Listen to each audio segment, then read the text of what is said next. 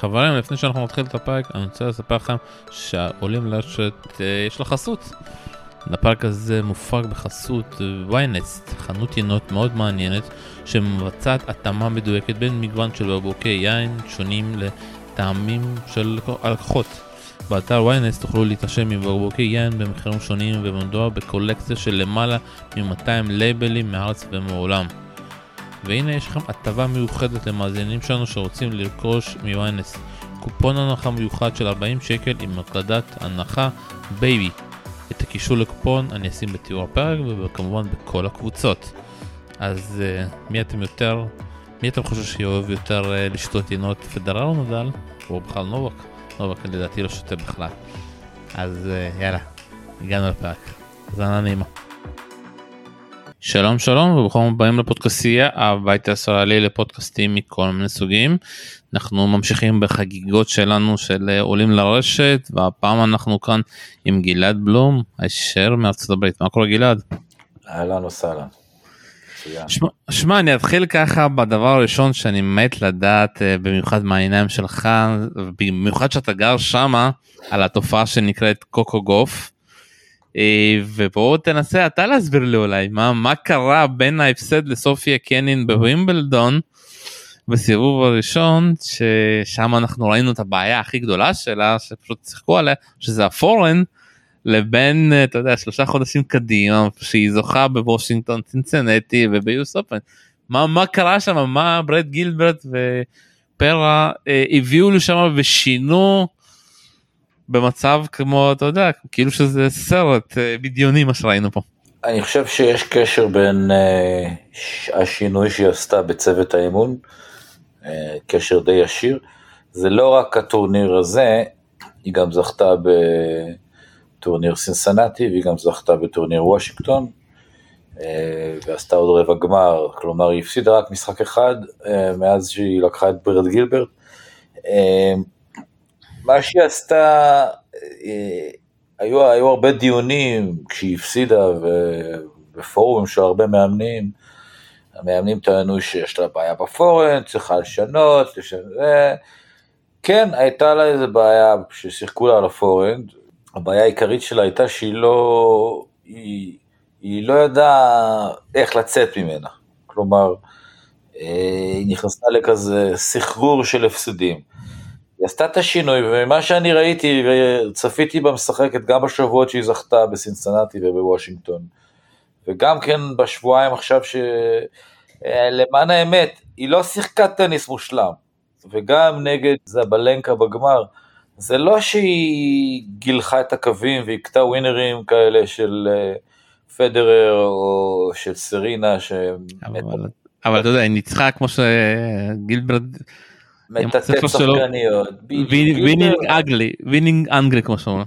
כן, גילברט הוא מאוד חכם. הוא הבין מי יש לו עסק, והוא אז אה, אה, הלך אה, וניסה למקסם את היתרונות שלה ולמזער את החסרונות שלה. עכשיו, הפורנד שלה הוא לא עד כדי כך גרוע שהיא לא יכולה להכניס כדור למגרש. היא לא יכולה ללכת על ווינרים, היא לא יכולה לכוון על הקווים, לפעמים תחת לחץ היא מחטיאה כדורים. קלים, אבל הוא אמר לה בואי נשחק את הפורנד למטרות גדולות, לאמצע המגרש, אפילו אם זה קצר, העיקר שלא ללכת קרוב לקווים, להחזיר לה את הביטחון כשחקנית טניס, להסתמך על כמה דברים, אחד, יכולת כיסוי מגרש מעולה, מדהימה של קוקו גוף, אני לא זוכר שחקנית שמכסה את המגרש בצורה כל כך הרמטית, כמו זה, שקוקו גוף, אז זה אתלטיות יותר, מטורפת. זה יותר אנטיסיפיישן מולד כזה? זה שילוב, יש לה את החוש לדעת לאן הכדור מגיע, פלוס יש לה יציאה מהמקום, מה שאנחנו קוראים בעגה צעד ראשון, מהטובים בעסק, ולמעשה כמעט בלתי אפשרי להכות ווינר נגד הבחורה הזאת. על זה גילברט הסתמך, על, על היכולת האתלטית שלה לכסות את המגרש, על היכולת המנטלית שלה להמשיך בטקטיקה הזאת ולדבוק בה, המשמעת הזאת, שהיא משמעת של אלופה, שמוכנה לסבול, כמו שרפה נדל תמיד אומר, לסבול בכיף, מוכנה לסבול ולרוץ אחרי כל כדור בלי בושות, כמו אחת העם, ולחכות שזבלנגה תחטיא הכדור העשירי בשני סנטימטר. בינינו, ביום אחר שקצת יותר טוב שהכדורים נופלים לזבלנקה קרוב לקו ולא אאוט, זה היה יכול להיגמר גם אה, שתי מערכות לזבלנקה, כי הפתיחה לא הייתה טובה בכלל, והיא ידעה לצאת מה, מהפתיחה הזאת, בכל זאת גמר ראשון, ושחקנית שהיא מדורגת ראשונה וכולי, אה, ופה הגדולה של קוקו, שאת זה גם גילברט לא לימד אותה, את הלהיות אלופה זה קוקו הביאה מהבית. גילברט נתן לה קצת שכל למשחק, הוא הכניס חוכמה ועורמה, ועם כל הניסיון שלו, והדבר האחר ש, שגילברט מסתמך עליו זה היכולת ההשמדה העצמית של לא מעט מהבחורות, מהשחקניות בסבב, אה, ואנחנו ראינו את זה עם זבלנקה, היא אמנם מספר אחד בעולם, שזה אחרי המשחק, היא אמרה גם במסיבת עיתונאים, אני לא בדיכאון, אני מספר אחד בעולם. למה שאני אהיה בדיכאון? מצד אחד, מצד שני, היא הלכה עם הראש בקיר מול שחקנית שמצאה את התרופה לכל ההפצצות שלה. זבלנקה לא השכילה לשנות איזה משהו, לגוון דרופ שוט, חיתוכים, כדורים יותר קשתיים, לשנות את העוצמות, אבל זה, אה, זה הסוג שחקנית של סבלנקה היא, שהכל הולך לה עם מספר אחד בעולם, וכשלא הולך, היא ממשיכה ללכת עם הראש בקיר, וזה יכול לעלות לה במשחקים לפעמים. אבל בוא תנסה להסביר לי, אתה יודע, אני לא זוכר איזשהו, אתה יודע, שהגיע מאמן ופתאום שינה באופן דרסטי כזה. כי שוב, כי אתה יודע, על הנייר הוא מוגדר כיועץ מקצועי וזה גם היה ניסיון, ומי שבאמת שם, אתה יודע, מאמן אותו זה המאמן הספרדי, פארה, אה, שהוא מגיע מהאסכולה הספרדית, אתה יודע, של להתאמן יותר ויותר. אז איך אתה רואה את השילוב הזה מה אה, גילברט מראה לה יותר משחקים יושב איתה יותר על הצד הטקטי ופארה באמת מאמן אותה אתה יודע מבחינת טניס ופורום ודברים כאלו. אה, כי לי זה עדיין לא לא לא נתפס השינוי הזה של השלושה חודשים אחרים זאתי שחקנית אחרת לגמרי. אז זהו שהיא לא עושה שום דבר שום דבר שונה הדבר היחיד שהיא שינתה וזה אותו דבר שגילברט, אותה, אותו תהליך שגילברט עשה בזמנו, עוד לפני שאתה נולדת, כשהוא אימן את אנדרי אגסי. הוא אומן של האחוזים. גילברט, הוא מבין את מהות המשחק. הוא מבין שלעשות פחות טעויות מהיריב, זה יותר שווה מאשר לנסות לשאוף להכות יותר ווינרים מה, מהיריב. הטניס הנשי הוא טניס אה, אה, ש, שבו הרבה שחקניות משחקות בצורה מונוטונית ודוגמטית. זבלנקו זו דוגמה אחת, שוויאטק הפולניה זו דוגמה לדוגמטיות אחרת, שחקנית שמשחקת את אותו סגנון מהקו האחורי. שרפובה כזאת הייתה... אה, שרפובה יותר אה, הסטייל של זבלנקה, שלהפציץ, להפציץ, להפציץ, להכתיב, להכתיב, להכתיב, אגרסיביות, אגרסיביות, אגרסיביות, כנ"ל גם סרינה וויליאמס, אה, וכנ"ל גם וינוס וויליאמס. יש שחקניות בודדות כמו אונס ג'אבר, הטוניסאית שאני מאוד מחבב, שהיא משחקת טניס קצת יותר, אה, אם אפשר לומר את זה היום, גברי, יותר מגוון, לחיתוכים, דרופ שוטים, עליות לרשת, אבל היא אה, ממש אה, יוצאת דופן. היכולת של קוקו גוף להישאר במשחק, להישאר בנקודות, לשחק קצת יותר חכם ולשחק את משחק האחוזים, הוכיחה את עצמה מהרגע שגילברט לקח אותה. זה הגיע שינוי מיידי. זה לא שהוא פתאום עשה, נתן לה איזה נשק או איזה כדור שפתאום הפורן שלה הוא טכנית יותר טוב. הוא לא שינה שום דבר בפורן שלה. הוא פשוט הנחה אותה מבחינה טקטית לשחק את משחק האחוזים.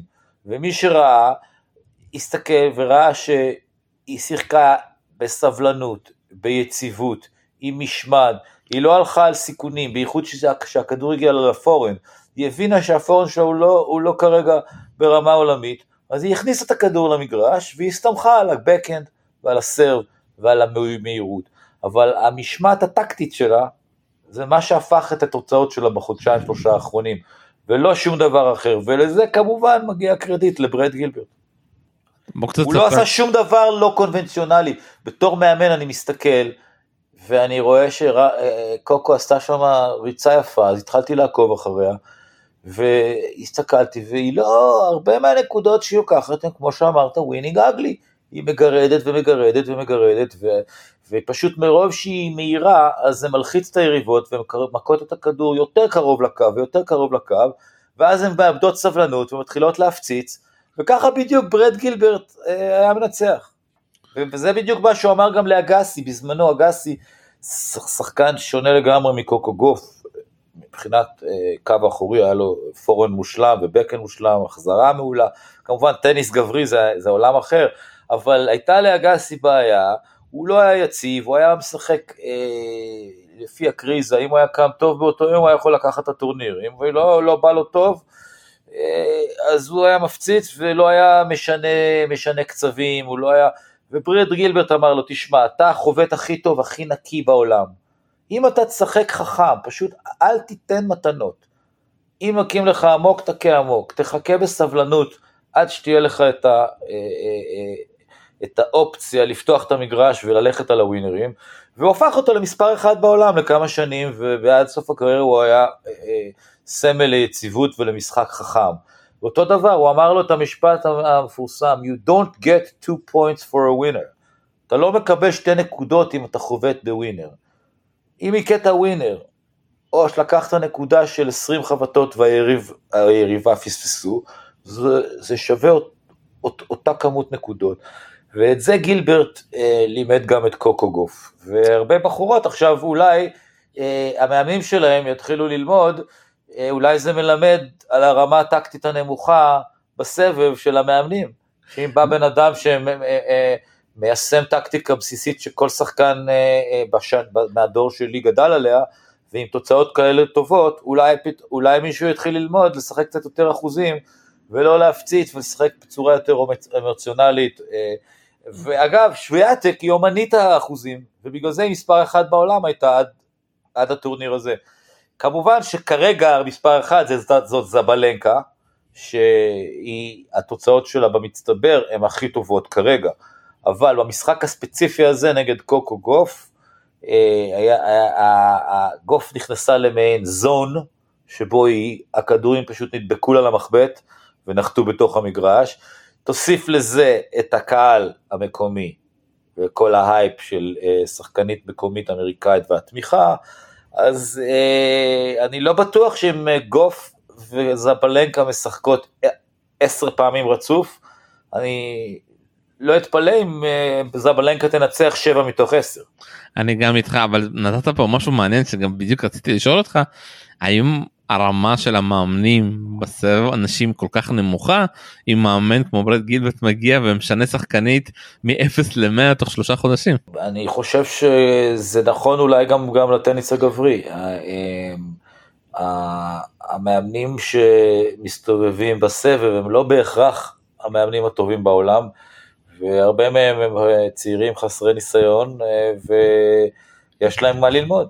ויש סיבה ששחק... שמאמן, אה, אם תסתכל על הרקורד של ברד גילברט, כל שחקן שהוא אימן, אה, הוא הטביע את החותם שלו, ויכול להיות שברד הוא פשוט פנומן, או שהרבה מהמאמנים צריכים אה, לגרד בראש ולהגיד איך לא חשבנו על זה לפני זה, ובעיקר המאמן הקודם של קוקו גוף. שזה, שזה אבא שלה. כן, היה לה שם כמה קשר עם, אה, עם אה, פטריק מורטוגלו שטען שהוא אימן אותה או ש... לא שוב פעם היא הייתה חלק מהאקדמיה שלו אתה יודע ופה ושם הוא לפעמים אוהב להיכנס אבל גם פה זה אישו אתה יודע שאבא שלך מאמן אותך מגיל צעיר אה, וכנראה שבאמת בווימבלדון זה היה כאילו הדבר שהיא אמרה טוב אנחנו אולי צריכים לשנות כי אני צריכה הסתכלות אחרת. ובסוף ההחלטה אם אבא שלה אימן אותה מגיל צעיר והביא אותה לרמה שהיא בין העשירייה הראשונה, ואפילו לפני, לפני שגילברט אה, לקח אותה, אז מגיע לו כל הכבוד, מצד אחד, כמובן. מצד שני, יש הבדל בין להיות שחקנית מעולה בסבב שמנצחת פה ושם ניצחונות ולא שומרת על יציבות, לשחקנית שהיא הפכה, שזה אומר שבחמשת או אה, ארבעת הטורנירים האחרונים שהיא שיחקה, היא זכתה בשלושה, כולל בטורניר מייג'ור, אה, והפסידה רק פעם אחת, אז כנראה שיש הבדל בין להיות מאמן לשחקנית בטופ חמש ולהביא שחקנית לרמה שהיא עם פוטנציאל. אם אנחנו מסתכלים קדימה אתה יודע דבר כזה יכול מצד אחד לבוא לשחרר אותה ולהגיד טוב אני כבר אין לי את הכובע על הגב הזה וכבר שחררתי אותו ולהביא אותו באמת להפוך אותה לשחקנית צמרת ותיקה שהיא נלחמת כל פעם או שאתה אפשר להגיד שאו מצד אחד זה יכול פתאום להלחיץ אותה ולהחזיר אותה אחורה. איך אתה רואה? לאן זה יכול לקחת אותו.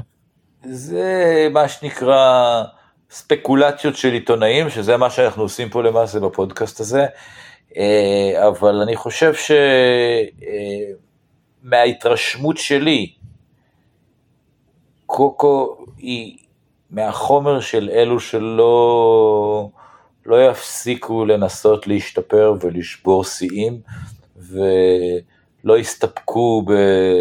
אתה יודע, כמו אה, נעמי אוסקה או אש ברטי או אפילו ג'סטין הנין שפרשו, או ווזניאקי שבגיל מסוים אמרו אוקיי עשינו את המיליונים, עשינו, היינו בסרט הזה, מה שנקרא, הספיק לנו, אנחנו לא צריכים uh, להשקיע את כל החיים שלנו בלהיות uh, השחקנית הטובה בהיסטוריה ולשבור שיאים ושישימו פסלים שלנו בווימבלדון. אני חושב שקוקו היא מהסוג של סרינה ושל ג'וקוביץ' ושל, אם אנחנו עוברים לענפים אחרים, אז רונלדו ומסי, שחקנים שהם... אה, למרות שהתחילה בגיל מוקדם, ממש מוקדם? כן, תשמע, אני, זה עניין של מבט בעיניים, אני רואה את המבט בעיניים שלה ואני רואה שכשהיא זוכה בטורניר, אפילו בכזה טורניר, אז כן, יש את האקסטזה, אבל יש גם את המבט הזה של, אוקיי, זה אחד מיני רבים, אתה מבין אותי? זה לא איזושהי מישהי שאחרי זה אה, תיפול למלכודת הזאת של פרסומות ואינסטגרם, כמו שהם רדוקנו, או אני יודע, כל מיני שמות שעולים לי בראש. השחקניות האלו נפלו בגלל הלחץ, אתה יודע, פתאום מקום ראשון פתאום זכו אה, ולא ידעו מה לעשות. ו... אז, אז ו... יכול להיות שדווקא זה שקוקו הגיע בגיל 15 ומאז שהגיע, עקפו אותה כמה חבורות, כמה שחקניות בסיבוב, פרננדז ורדוקנו, והגיעו כל מיני כאלה, אה, האיש שזכתה בווימבלדון, שכחתי את השם שלה, הגבוהה הזאתי, ריבלינקה. ריבקיה, ריבקה. כן, היא גם כן באה משום מקום, וקצת שכחו מקוקו, וזה היה טוב בשבילה, כי היא בסך הכל, תשמע, היא אמנם רק בת 20, אבל היא התחילה בגיל 15, אז היא כבר חמש שנים בסבב, והיא כבר הגיעה, היא, היא לא הגיעה משום מקום, כמו רדוקנו, שהגיעה מהמוקדמות ופתאום היא שחקנית שאף אחד לא זיהה, היא לא יכלה ללכת ברחוב, ועוד במדינה כמו אנגליה, ששם אנחנו יודעים שמה הם עושים מספורטאים שנוסקים. מה זה פציעות התחילו? כן, אני חושב שבמקרה של קוקו היא גם אפילו לטורניר הזה, היא הגיעה עם איזה סוג של ביטחון שהיה לה אה, קיץ מצוין, היא הייתה בסימן של עלייה, זה לא היה סנסציה שהיא המשיכה לנצח, כי כבר סימנו אותה כמועמדת בגלל ההישגים שלה בסינסנטי ובוושינגטון. זה אה, כן היה סנסציה, אני אגיד לך במה, בשפת גוף שלה, איך היא התמודדה גם במשחקים שהיא לא שיחקה טוב, איך היא התמודדה אחרי הסט הזה שהיא לא שיחקה טוב, היא לא נכנסה טוב למשחק. אה, זה דברים ששוב פעם שאני לא ראיתי אני ראיתי אותה תמיד נתקעת ראש בקיר שלא הולך אה, מתחילה פרצופי מתחילה לבכות באמצע משחק. לא היה לה את המנטליות הזאתי וגם אתה יודע גם בסינסינטי היא חזרה ממשחקים קשים והיא ניצחה. אה, ניצחה פעם ראשונה את איגה שוונטק זה לא דברים שראינו זה פתאום שינוי מטורף. אז בהחלט אנחנו לא צריכים ללכת רחוק כדי למצוא את, את הבן אדם שהביא את השינוי בגלל שהשינוי הוא היה כמובן מה שאני ראיתי כמאמן זה ראיתי שחקנית חכמה, ראיתי שחקנית שיש לה תוכנית משחק, שיש לה מודעות למגבלות שלה, שיש לה מודעות ליתרונות שלה, שמיישמת תוכנית משחק, שמחזיק, וזה היה בקטע הטקטי. בקטע המנטלי אני ראיתי שחקנית מאוד בוגרת, אה, ואני תמיד ראיתי אותה כשחקנית בוגרת. מה שאני חושב זה שזה הביצה והתרנגולת. אה, ברד לימד אותה את תורת האחוזים, עזר לה ב, ב, לזהות איזה סוג של שחקנית היא אמורה להיות כדי למקסם את היכולת שלה, שזה מאוד מאוד חשוב. אה, מאמן יכול לבוא ולשנות לך איזה בורג קטן בראש, שהוא בא ואומר לך, רגע, אני ראיתי אותך, הסתכלתי עליך כמה משחקים, ולדעתי, אם תשח, תשני XYZ קטן בסגנונות שלך, פה ניואנס, פה שם, זה הגרסה הכי טובה של קוקו גוף, והוא מצא את האלגוריתם הזה, והוא אמר לה, תשמעי, היום אנחנו כרגע לא יכולים להפציץ פורנדים על הקווים כמו שהחלומות שלך, אבל יש לך דברים אחרים, וגילברט היה אומן בזה בגלל שהוא היה, כשאני שיחקתי איתו לא מעט, וגם ניצחתי אותו בסוף, אבל הוא ניצח אותי יותר פעמים. ניצח אותי שלוש פעמים ואני ניצחתי אותו פעם אחת, אבל גם בפעמים שהפסדתי לו, יצאתי מהמגרש וגירדתי את הראש ואמרתי, איך הפסדתי לאפס הזה? אתה מבין אותי? כי הוא, כשאתה משחק איתו אתה מרגיש שאתה, אתה מרגיש שאתה בנקודה, אתה מרגיש שאתה לוקח אותו ואתה לא מבין איך פתאום הוא עוקץ אותך בסוף.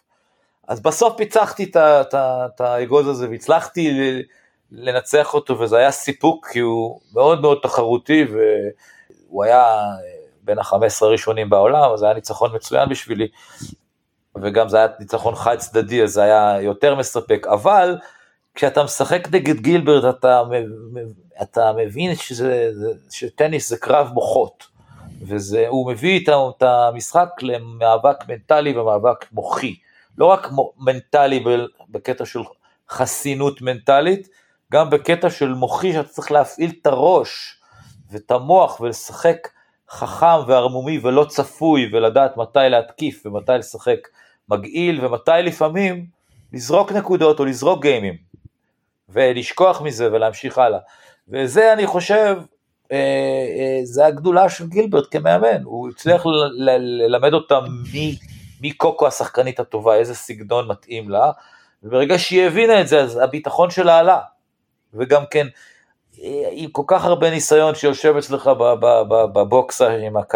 עם ההורים שלך ועם כל הרזומה שלו, זה, זה די אה, משרה ביטחון שאתה רואה כזה, כזה, כזאת דמות.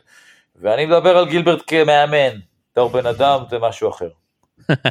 לא אבל זה באמת כאילו אתה יודע אתה מצדק מה שאני אומר שהרמה של האימון של הטקטיקה בסבב אנשים היא מאוד נמוכה.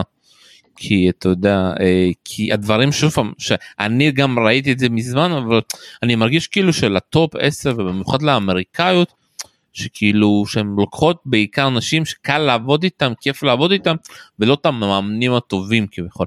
מאמין שברד גילברט לא הגיע פה לעבוד בחינם. אז כאילו אה, תראה לא אני לא אה, לא רוצה ללכלך על קולגות, כמו שנקרא, אבל אה, אני, אני, אם אתה יוצא מתוך נקודת הנחה שהמאמנים הכי טובים בעולם הם אלה שמסתובבים עם השחקנים הכי טובים בעולם, אז זאת נקודת הנחה די מוטעית. אולי הרף הנדלים והג'וקוביצ'ים של העולם מקבלים את, את מוחות הטניס הכי טובים, אה, אבל אה, אני רואה לפעמים משחקים בסבב ואני מסתכל עם אשתי שהיא חובבת טניס מושבת, ובתור מאמן אני רואה דברים אה, שאני הייתי עושה אחרת, אבל כמובן כל אחד והדעות שלו.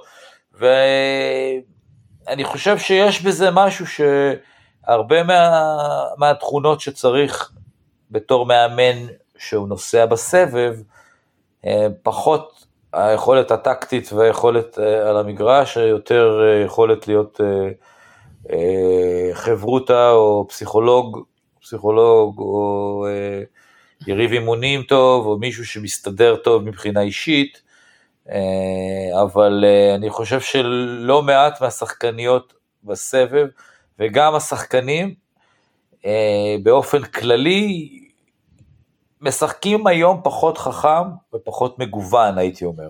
בגלל שהמשחק הוא פחות מגוון, אה, רוב המשחקנים משחקים בסגנונות די דומים שהם אה, מבטלים אחד את השני, ראינו את זה אה, במשחק של ג'וקוביץ' ומדוודב כן, בגמר, זה שני סגנונות די, די דומים, די דומים, פשוט ג'וקוביץ' קצת יותר טוב, והוא פשוט נטרל את מדוודב. נכון. מדוודב, ברגע שג'וקוביץ' אה, לא התעייף ולא נשבר, הוא ניסה לעייף אותו, הוא אמר, אני צעיר, אני אעשה נקודות ארוכות, וג'וקוביץ' המשיך להכתיב ולהכתיב ולהכתיב, אז לא היה למדוודב פלן בי, לא היה לו אפשרות, אוקיי, אני אתחיל לבוא לרשת, אוקיי, אני אתקיף. אני אתחיל לשחק קרוב לקו, הוא לא יכול, יש לו סגנון אחד. נכון, נגיע, נגיע לזה, אבל שוב, אני רוצה ככה להיתקע דווקא על המאמנים, אז, אז זה, אותי זה די מפתיע כי אנחנו אותו אנחנו 2023 יש יותר ידע יש יותר אפשרויות יש גם יותר כסף למנות מאמנים אה, חמים טקטיקנים אה, וש, ואז למה אתה חושב כאילו ששוב אנחנו פה אתה רואה כולם טניס כזה שבלוני גם בנשים גם בגברים ואין איזשהו התחכמויות גם מבחינת האימון. זה, זאת נקודה שהזכרתי קצת לפני כמה דקות, שבגלל שהטניס הוא כל כך, הוא פחות מגוון, וקו אחורי, ביג סרב, אז כבר כמה טקטיקה כבר יש, והשחקנים יש להם את הסגנון שלהם, הם מוצאים איזה מאמן, והמאמן רוצה לשמור על העבודה שלו, אז הוא עובד עם מה שיש. אה, בשביל לשנות משהו, לעשות איזשהו שינוי אצל מישהו, צריך איזה דמות כמו אה, ברד גילברט, היה לפני כמה שנים אה, ליוביצ'יץ' הקרואטי, ש... עשה לפדרר עם הבקר. הוא, עשה שינוי אצל פדרר, אה, אחרי שפדרר זכה ב-16 תוארים, 16 תוארים גדולים והוא קצת נעצר, השניים האחרים עקפו אותו כבר. המאמן בא לפדרר בגיל 30 ואמר לו, תשמע, הבקן שלך מבחינה טכנית, הוא לא מושלם, אפשר לשפר אותו גם בגיל כזה, אם אתה רוצה להמשיך להיות 1, 2, 3 בעולם, והוא שינה, והוא הגיע לאחד בעולם, בגיל 30 פלוס, ולתקופה מסוימת הוא האפיל על השניים האחרים, אחרי זה כמובן הגיל עשה את שלו, אבל אה, הוא יוצא דופן, הוא מישהו שהטביע את החותם שלו. רוב השחקנים שאתה רואה בסבב, מי שאחראי לשחקנים האלה זה המאמן שפיתח אותם בגילאים יותר צעירים, אה, ושמה אה, אה, שנקרא עשה את העבודה היומיומית בשנה, בשנים הפור, הפורמטיביות, בשנים בשם גיל 10 עד 20, משהו כזה. אחרי זה כשמתחילים לנסוע זה כבר עניין יותר פרסונלי, מי אתה מסתדר, מי פנוי, והמאמנים באים ומנסים לעשות את העבודה, להמשיך לעבוד עם מה שקיים, כל אחד בסגנון שלו, אבל uh, אני לא רואה, אני, אני לא רואה, ש... אני אולי חטיאר שאתה יודע, נוסטלגיה, נוסטלגיה, נוסטלגיה, אבל מה, בשנות ה-80 וה-90 הטניס ששוחק היה יותר מגוון, יותר מעניין ויותר מתוחכם, ובגלל זה אני חושב שקרליטו, אה, שאומנם לא הצליח בטורניר הזה מעבר לחצי גמר, אה, הוא משב רוח מרענן, כי הוא משחק טניס של יותר שנות ה-80, יותר אה, מה שנקרא all round, הוא לא מחכה מהקו האחורי, הוא מנסה ליזום, הוא מגוון עם, עם דרופ שוטים. ואני מקווה שזה העתיד. אני גם, מה אתה חושב לגבי כל העניין של האנליטיקה שנכנס, שיש פתאום חברות דאטה שמסכמות משחקים, מוציאות נתונים, זה הפך להיות Moneyball, סתם דוגמא סבלנקה יש לה מישהו שהם עובדים איתו צמוד, אפילו יושבת סתם ב box ונותן לה סקירות למאמנים שלה לפני ואחרי, גם uh, אצל מוטרוגלו, אצל רונה, אפילו היה בבוקס שלו, uh, מייק ג'יימס היה. זה לא. מזיק, זה לא מזיק, זה העתיד, זה העתיד של כל הטניס, של כל הענפים אני מתכוון, ולא רק ענפי ספורט. כל דבר הוא עכשיו נהיה ממוחשב ומהוקצע, אני מקווה שעוד כמה שנים לא יחליפו מאמני טניס במאמנים עם תבונה אה, תבונה אלקטרונית ואני אצטרך, ממילא אני כבר מתקרב לגיל פנסיה, אבל עם כל הכבוד לכל הנתונים האלה אה, ולכל התוספי מזון, ועכשיו גם מותר לאמן בטניס, בתקופה שלי אסור היה לאמן, אה, אה, אז היום כבר המאמן יכול לתקשר פיזית, ורבלית, עם השחקנים, בכל זאת עדיין, עד שלא יביאו רובוטים, השחקן או השחקנית הם אלה שצריכים להזיע, ואם אני אומר לשחקנית שלי או לשחקן, תחוות אס, זה יעזור לי? או תחוות ווינר, לא, השחקן צריך לעשות את זה. אה, אז אה, זה עוזר, זה לא מזיק, זה נחמד, זה מכניס כסף לכיסים של כל מיני אנשים, אבל אה, בסופו של דבר זה גימיק ובתור מאמן שהיה מעורב בכמה סטארט-אפים של כל מיני עזרים טקטיים כאלה וכלים שעוזרים למדוד מהיר, מהירויות ו, ודיוק של חבטות ואנליזות. אה, בסופו של דבר אה, העבודה היא נעשית על המגרש עם סל כדורים ומאמן או יריב אימונים ועם זיעה אמיתית. טוב שם בוא, בוא נסיים את הקטע הזה באמת על טניס נשים ואני שוב פעם מקווה באמת שקוקו וגילברט ימשיכו ומעניין באמת לאן הדבר הזה ימשיך מאוד מעניין יהיה לעקוב בוא קצת נדבר באמת על הגברים כבר קצת דיברת על זה נובק מול uh, מדוודב שהיה משחק מאוד מעניין לאן הוא התפתח ובסוף מה שנזכור זה הסט השני אה, שהיה אחד באמת הסטים הכי טובים שאני זוכר בגמר אבל בסוף כולנו ידענו אם נובק ינצח אותו המשחק ייגמר ואם מדוודב ינצח המשחק קצת יתארך וזה סט שבכלל מדוודב היה צריך לזכות שם גם אם ב-6-5 היה לו את הנקודות שבירה והוא החליט ללכת cross אה, במקום down the line. איך אתה מנתח את הסט הזה? מה שהיה הוא שיהיה, ומה שחשבו שיהיה, שיהיה קרה. אה, מה שג'וקוביץ' עשה כבר שנים, גם בדור הזה, גם לאותו מדוודב, למרות שהוא הפסיד לו פעם ב-US Open בגמר, אה, גם לאותו מדוודב, גם לאותו קרליטו לפני שני גמרים, באליפות צרפת בשנה הזאת, עם ההתכווצויות. אוקיי, היה לו, אה, אה, בגמר ווימבלדון קרליטו התעלה, אבל הבן אדם אה, זוכה בשניים שלושה טורנירים, הוא מגיע לשלושה ארבעה גמרים של הטורנירים הגדולים באופן קבוע. דור אחרי דור אחרי דור. אה, מדוודב ניצח כבר את ג'וקוביץ' אה, אפילו השנה על משטח קשה, ועל הנייר, על משטח קשה זה המצ'אפ הכי טוב, הכי קשה עבור נובק, אפילו יותר קשה מקרליטו, על הנייר. אבל הסטטיסטיקה לא משקרת, ומה שג'וקוביץ' עושה הוא לא, הוא, הוא כמו מסי, הוא לא מאכזב, הוא לא מאכזב את הסטטיסטיקאים, האלגוריתם שלו ממשיך לעבוד.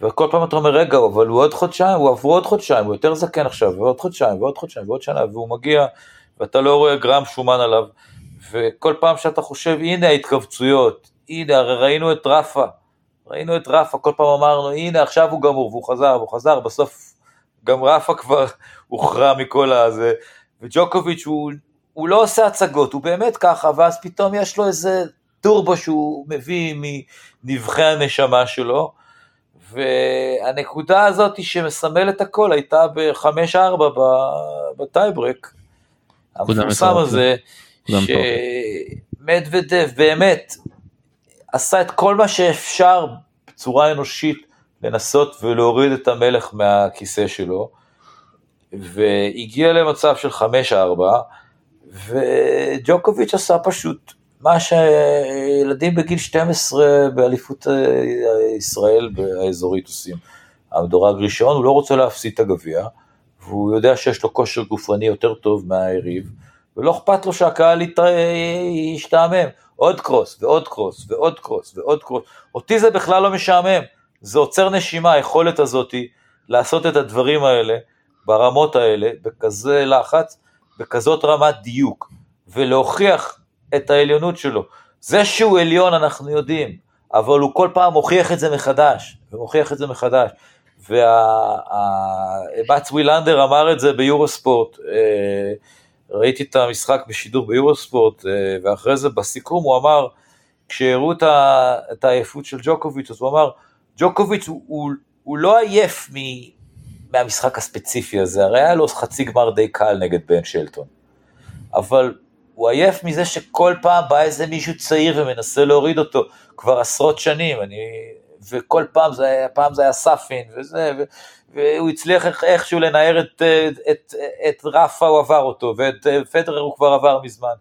ועכשיו מגיע דור חדש, ואלקרז, כבר חשבנו שאלקרז יוריד אותו, ואלקרז זה די מרתק, היכולת הזאתי להביא, היכולת לעשות את מה שאתה יודע שכבר עשית בעבר. וג'וקוביץ' הוא הכי גדול בזה, הוא הכי גדול בזה. אבל שמע, סתם דיברנו פה על אימון וכולי, אבל אתה רואה שחקן שבא מוכן בצורה מושלמת. מול שלטון הוא כמעט לא עלה, אתה יודע, אם אני אבדוק את הסטטיסטיקה, הוא כמעט לא עלה לרשת כי הוא לא היה צריך. פה ראינו דברים מסוימים שהם הגיעו מהבית שבדיוס הם עולים על הפרונט של מדוודב ואומרים למדוודב בוא תעביר אותי ברשת שאתה אומר שאתה עומד שתי מטרים מאחורה. אחד הדברים שהיה מאוד מעניין לשמוע אחרי זה במסיבת עיתונאים ששאלו את מדוודב למה לא שינית את הראש שאתה מחטיא. הוא אומר כן אחד הדברים שלקח לי זמן להבין פשוט רק בסט השלישי קצת התקדמתי קדימה פשוט כי אימנתי כמו שעשיתי מול קרלוס שמתישהו אני אצליח להעביר את נובק וזה לא קרה. וזה אתה יודע, זה ניואנסים מאוד מעניינים שאתה צריך בסוף להחליט עם עצמך באמצע המשחק באמצע כל הלחץ שאתה או שאתה מאמין בתוכנית משחק שלך או שאתה קצת משנה אותה ומדוודב לפעמים כזה קצת אה, אתה יודע יש לו איזה מין ארץ עצמי לפעמים עם ה... לא אני אנצח ככה. זה זו תכונה שיש ללא מעט שחקנים וגם הייתה את זה לפדרר. אה, אני פעם אה, נפגשתי באקראי לפני המון המון שנים היה את המשחק המטורף ההוא עם פדרר ונדל במערכה החמישית, זה נגמר משהו כמו 9-7, ואני השתגעתי, אני באותו משחק רציתי שפדרר ינצח, וכל הזמן צעקתי לו, למה אתה לא עולה לרשת אחרי ההגשות של רפה? מה אתה נשאר מהקו האחורי נגד רפה? ואחרי שנה או משהו, פגשתי את פול אנקון המאמן, שהיה אז המאמן של פדרר, ואמרתי לו, למה לא אמרת לו לבוא לרשת? כל מה, הוא עומד מהקו האחורי נגד רפה, מה זה יעזור לו? מה זה עוזר לו? בוא, תן slice ורוץ לרשת. והוא אמר לי, אתה יודע כמה פעמים אמרתי לו לעשות את זה, אבל הוא לא מקשיב, בגלל שאתה לא יכול להתווכח עם 16 טורנירים גדולים שהוא זכה, בסגנון שלו. אז כנ"ל אה, מדוודב, מדוודב שהוא גם ב... אה, לזכותו ייאמר, בפעמים הקודמות שהוא שיחק נגד. נגד קרליטו, הוא קיבל בראש בגלל שהוא לא שינה כלום. גם הפעם הוא לא שינה, גם הפעם הוא לא שינה. הפעם הוא כבר היה מוכן הרבה יותר. נכון זה הקטע שהוא דיבר על זה הפעם לא שיניתי כי הוא אמר אימנתי שהבעיה שלי לא הייתה בזה הבעיה שלי שלא הגשתי טוב ולא שיחקתי טוב בתוך הנקודות. והנה הוכחתי לכם שהבעיה שלי לא הייתה בריטרן. בסופו של דבר הוא צדק אתה יודע. כן, אני חושב שבמשחק הזה אה, הוא בא יותר מוכן לטקטיקה של קרליטו. והדבר העיקרי. שהיה, שהוא הכניס ראשונים באחוזים יותר גבוהים. אבל אני חושב שקרלוס אה, אה, במשחק הזה, הבחירת חבטות שלו בנקודות החשובות הייתה מאוד מאוד שייקי. וזה עלה לו במשחק. אני חושב ש... הוא, שוב, הוא, הוא, לא, הוא לא ראה עדיין, לא קיבל עדיין את החוויה של אה, לשחק מול מדוודב, כמו שהוא אמר, שהוא שיחק, משחק 12, אה, אתה יודע, מ-10, כי נובק כבר חווה את זה, נובק ומדוודב משחקים המון, אז הוא חווה כל מיני גרסאות של מדוודב, ואלקלס עד עכשיו גילה את הגרסה החלשה שלו, שפשוט הוא, ואז כשהוא מגיע הוא גם אמר אחרי זה במסיבת עיתונאים אני לא ידעתי מה לעשות שמדוודב משחק ככה אני לא שיחקתי מול סוג כזה של מדוודב. נכון זה מאוד מטעה כי הוא עומד מאוד רחוק ואז זה מפתה אותך לבוא פנימה אבל למדוודב יש את היכולת להכות את הכדור בעוצמה מ-80 מטר מאחורי הקו האחורי ואז הוא נותן את הקפיצה פנימה קרוב לקו עם שני צעדים גדולים ויש לו צעדים מאוד ארוכים כי הוא גבוה ואז הוא חוזר ישר לפוזיציה, וזה מאוד מטעה, ובנקודות החשובות, קרלוס עשה את הטעות ובא לרשת, ואז הוא קיבל return לרגליים והוא בקושי, בקושי נגע בכדור. אז שוב אם אנחנו חוזרים על המשחק אה, בין אה, מדוודב ולנובק מה מה הפתיע אותך שם בסט השני מה כאילו אתה אומר גרם שנובק בסוף לקח את זה כי שוב זה מאוד tricky אם אתה אחרי שעה וחצי אתה נובק היה מפסיד את זה זה אחד אחד וזה יותר עניין פיזי ככה מי מצליח לסיים את המשחק הזה וראינו את מדוודב אחרי שהוא הפסיד שהוא כבר בשלישית הוא כבר הוא אמר אני כבר לא לא, לא הצלחתי מנטלית ל, להתמודד ניסיתי להתמודד אבל אה, זה כבר היה קשה בשבילי. זה אה, אה, זה פשוט עניין של אה, מאבק אה, של עקשנות. זה הייתה שם את הנקודה הזאת בחמש ארבע ושני, זה היה מצב של 50-50, שניהם חובטים, שניהם טובים, שניהם בקצב טוב, שניהם לא מחטיאים, אבל מישהו צריך לקחת את הנקודה. והמישהו הזה הוא תמיד ג'וקוביץ'. ברוב המקרים זה ג'וקוביץ', וזה לא מקרי. למה? כי הוא יותר טוב בטיפ-טיפונת. והוא מוכיח את זה שוב פעם ושוב פעם.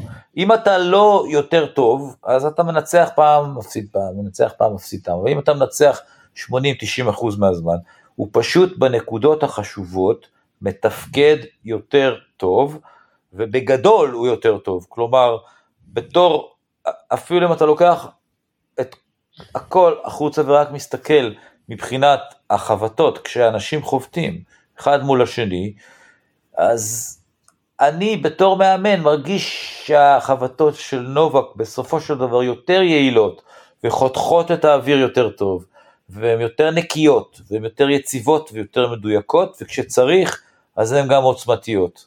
הוא פשוט אה, אה, אה, פיצח את, את הקוד הזה של מה זה להיות שחקן טניס והיכולת לבחור את החבטות הנכונות ואת הטקטיקה הנכונה מול כל יריב בכל מצב נתון. זה כמו היכולת של שחקן שחמט אה, לייצר, לייצר מט ממצבים אבודים וכאלה דברים, זה אי אפשר להסביר את זה, אפשר אה, לנסות להסביר את זה. ואם אנחנו קצת מסתכלים על מדוודב, הוא יכל לעשות משהו אחר או שזה תלוי יותר בנובק? באיזה יכולת נובק מגיע? זה תלוי יותר בנובק בגלל שנובק יותר טוב. עכשיו הנקודת הנחה של מדוודב היא, נובק יותר טוב ממני כשאנחנו אה, משחקים אה, טניס נטו, אז איך אני יכול לנצח אותו? מה זה משחק טניס? זה שני שחקנים שואלים אחד את השני שאלות. נובק אומר, אני מבחינתי השחקן הציב בעולם. אם אתה רוצה לנצח אותי, אתה צריך להכות נגדי ווינרים, אני לא אתן לך שום מתנה. מדוודב שואל את עצמו, איך אני יכול לנצח את אה, ג'וקוביץ', הוא השחקן הכי יציב בעולם, מה יש לי עליו? אז אני יכול להיות ביום סרבי מעולה, ולהכות אה, אה, כמה אסים כל גיים, ולהרוויח נקודות קלות דרך הסרב, ואני יכול לנסות להתיש אותו בגלל שהוא כבר בן 100 ואני יותר צעיר. וזה מה שהוא ניסה לעשות, ובסט השני הוא כמעט והצליח. כמעט והצליח. אם הוא לוקח את הסט השני, אז הכל משתנה, כי אז פתאום ג'וקוביץ' אומר, רגע, עכשיו אחד אחד, אוי אוי עכשיו אני צריך לנצח שתי מערכות נגד היריב הצעיר הזה, שבא אה, עם, עם דם בעיניים. אבל ברגע שזה 2-0, אז ג'וקוביץ' כבר רואה את הסוף, הוא אומר, רגע, עוד מערכה אחת, בקטנה אני בלוף. ומדוודב אומר, אוי, פס, לך תנצח שלוש פעמים רצוף, שלוש מערכות את המטורף הזה שלא מחטיא כדור ורץ לכל כדור. אז אתה מבין, בנקודות האלה אה, ג'וקוביץ' הבין, הוא הבין שאם הוא רוצה להגיע למספר 24 הוא חייב את המערכה הזאת, והוא הביא את כל האנרגיה לשלוש נקודות האלה המכריעות, הוא אמר הנה אני עכשיו אוציא את הג'וקוביץ', הוא הוציא את הג'וקוביץ', ואז אחרי זה הוא חזר להיות, אתה מבין? שמה, גם ג'וקוביץ' הרגיל זה מספיק לרוב, אבל לפעמים הוא צריך להוציא את הג'וקוביץ' ה...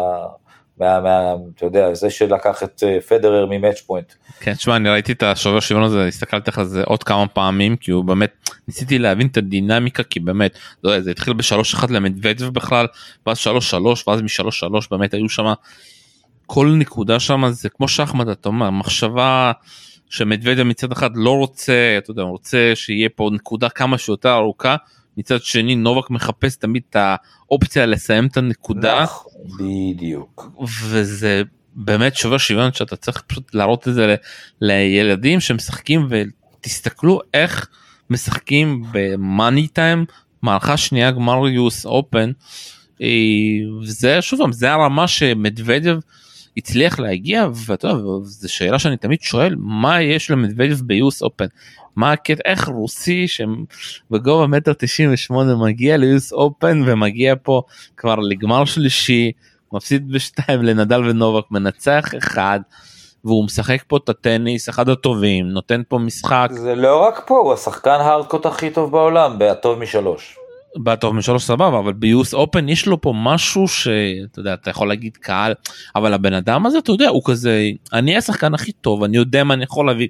אתה יודע, זה ביטחון כזה של חוצפן כזה של מי אתם בכלל? אבל הוא הגיע לאחד בעולם, זה לא חוצפן, הוא עושה, מה שהוא עושה פה הוא עושה בכל העולם. אין בעיה, אבל גם בעונה כזאת, שוב, הייתה לו עונות קשים טובה, אבל אתה יודע, הוא אחרי וימבלדון שלא היה טוב, חצי גמר, ואחרי זה גם הדבר הזה, כאילו, גם קנדה וגם בסינסינטי, הוא לא נותן משחקים טובים, אבל יש לו את הדבר הזה שכאילו הוא בוטח בעצמו, שהוא יודע לבוא אופן ולשחק את הכי טוב.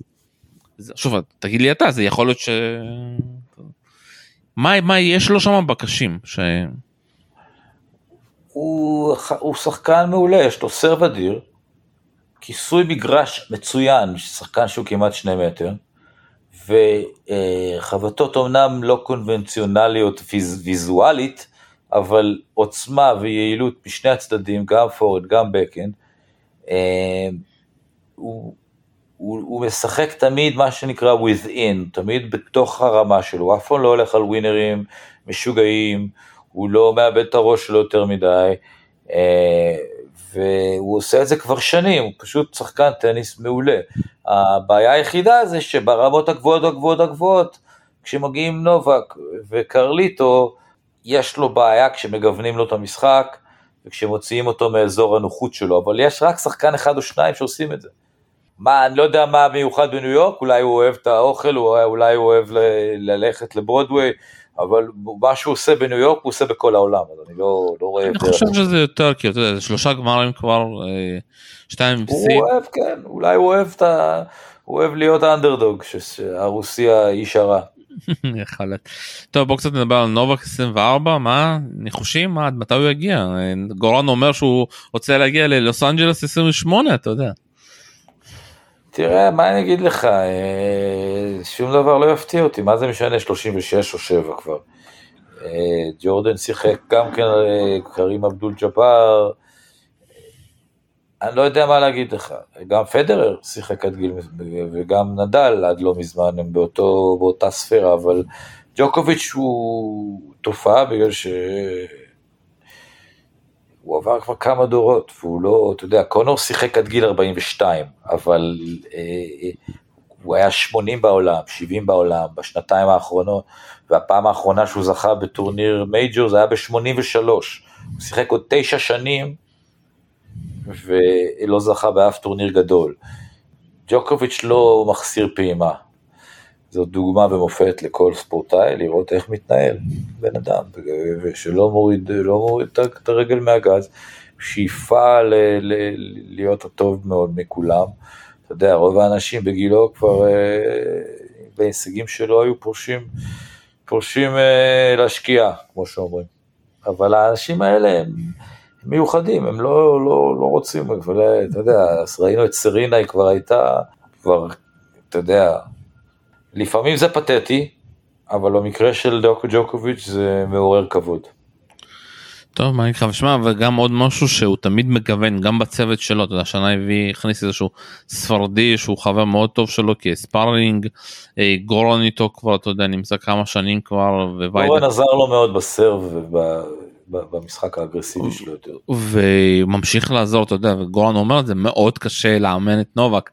אה, הוא לא בן אדם קל אה, אתה יודע אני תמיד שומע את המילים האלה אנשים לא מבינים כאילו אה, עד כמה זה נכון.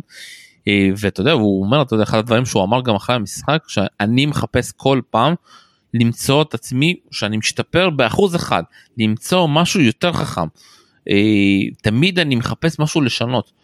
וזה שמע זה כאילו מפתיע אותי מחדש אתה יודע זה ראיתי אותו לא עם איזשהו צוות קטן יותר שהגיע פה לתל אביב השנה הוא שיפר את הצוות שלו אני לא יודע מה הוא יעשה כבר שנה הבאה הוא כל פעם מנסה אתה יודע לבנות סביבו עוד אנשים חכמים עוד אה, חוכמה הוא מחפש תמיד את הידע. כן כן אלוף אמיתי אלוף אמיתי. טוב נראה לי כאן אה, נסיים גלעד בלום תודה רבה לך. תודה רבה לך יום טוב. כאן היה שלום סיונוב תודה רבה ששמתם לנו ביי ביי.